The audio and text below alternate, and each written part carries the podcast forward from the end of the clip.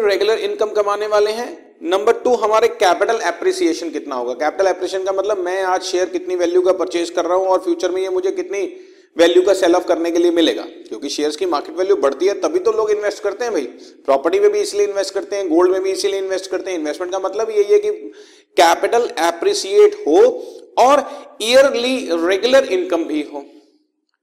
तो वो जो रेगुलर इनकम है number one number two capital appreciation और नंबर थ्री जहाँ पर हमने पैसा लगाया है, इतना रिस्की ना हो कि पैसा ही डूब जाए। सिक्योरिटी तो रहे।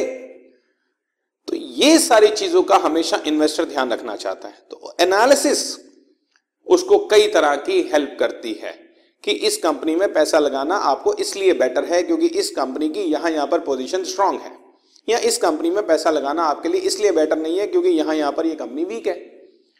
तो किसी एक इन्वेस्टर को इन्वेस्टमेंट डिसीजंस के पॉइंट ऑफ़ व्यू से एनालिसिस ये हेल्प करता है कि उसको इन चीज़ों के बारे में डिविडेंड कैपिटल एप्रिसिएशन और सिक्योरिटी के बारे में पूरी इंफॉर्मेशन मिलती रहती है और वो अकॉर्डिंगली डिसीज़न लेता है नंबर टू बच्चों credit decision When a firm is working on a credit policy, that whether a credit should be allowed or not, if allowed, how much, etc.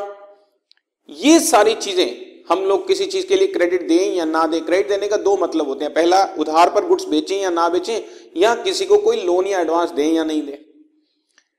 और अगर दें तो कितना दें, कितनी लिमिट रखें, किससे ज़्यादा जो है रिस्की हो जाएगा।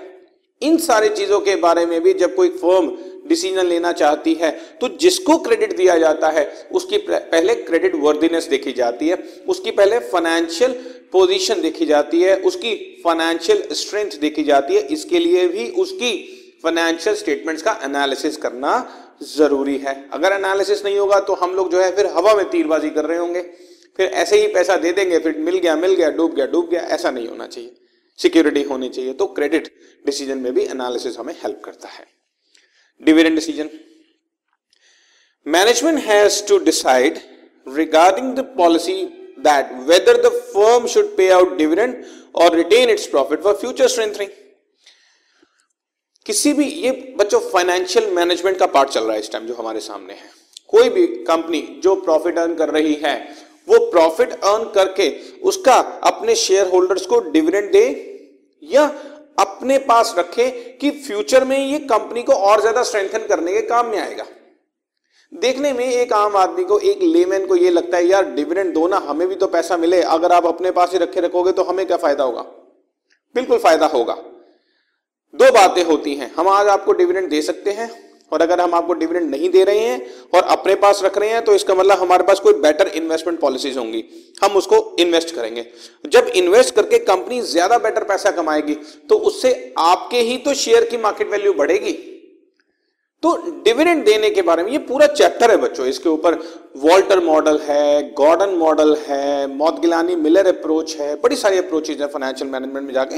लेकिन आपके लेवल के लिए ट्वेल्थ क्लास के लेवल के लिए हम आपको यही बता रहे हैं कि यहाँ पर कंपनी ये डिसाइड करना चाहती है डिविडेंड बांटे या ना बांटे या फ्यूचर के लिए अपने पास रखें, इसके लिए भी उनको एनालिसिस करना है कि हम लोग प्रीवियसली कितना कमा रहे थे, कितना बांट रहे थे, बांटने से कुछ गलती तो नहीं हो रही थी एंड सो ऑन उसके लिए भी हमें एनालिसिस करना ज़रूरी है।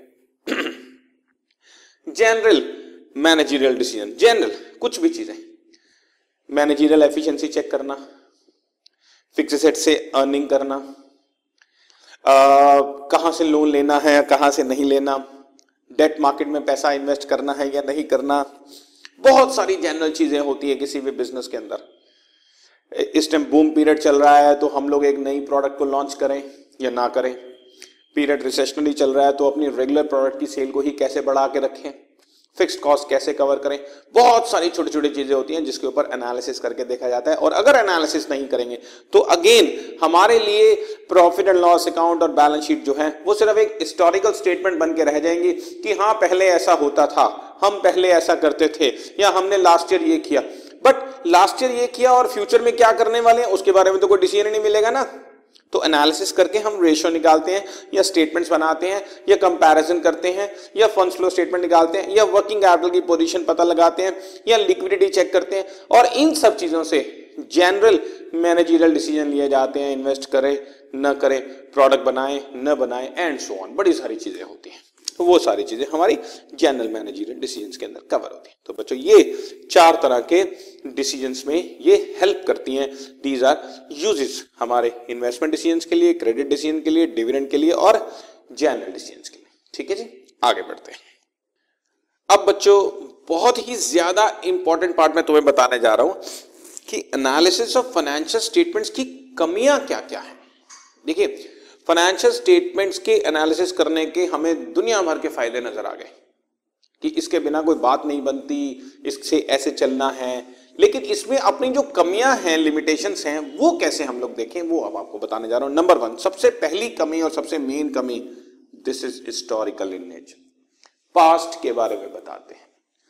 किसी बच्चे ने टेंथ क्लास में कितने मार्क्स लिए, इससे उसकी इलेवंथ क्लास की परफॉर्मेंस का थोड़ा बहुत तो अंदाज़ा लगाया जा सकता है। लेकिन अगर इलेवंथ क्लास में वो थोड़े से हार्डवर्क और इनपुट कर दें तो अपनी पोजीशन को कहीं से कहीं लेकर जा सकता है।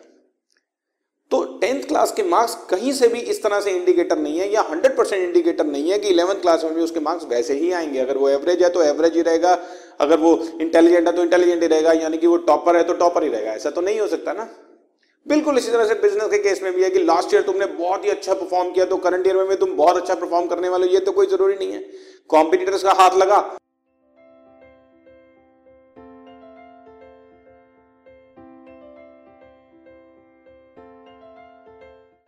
this podcast is brought you by Hubhopper Shiksha Abhiyan अगर आपको ये पॉडकास्ट पसंद आया तो प्लीज़ लाइक शेयर और सब्सक्राइब करें और वीडियो क्लासेस के लिए शिक्षा अभियान के यूट्यूब चैनल पर जाएँ।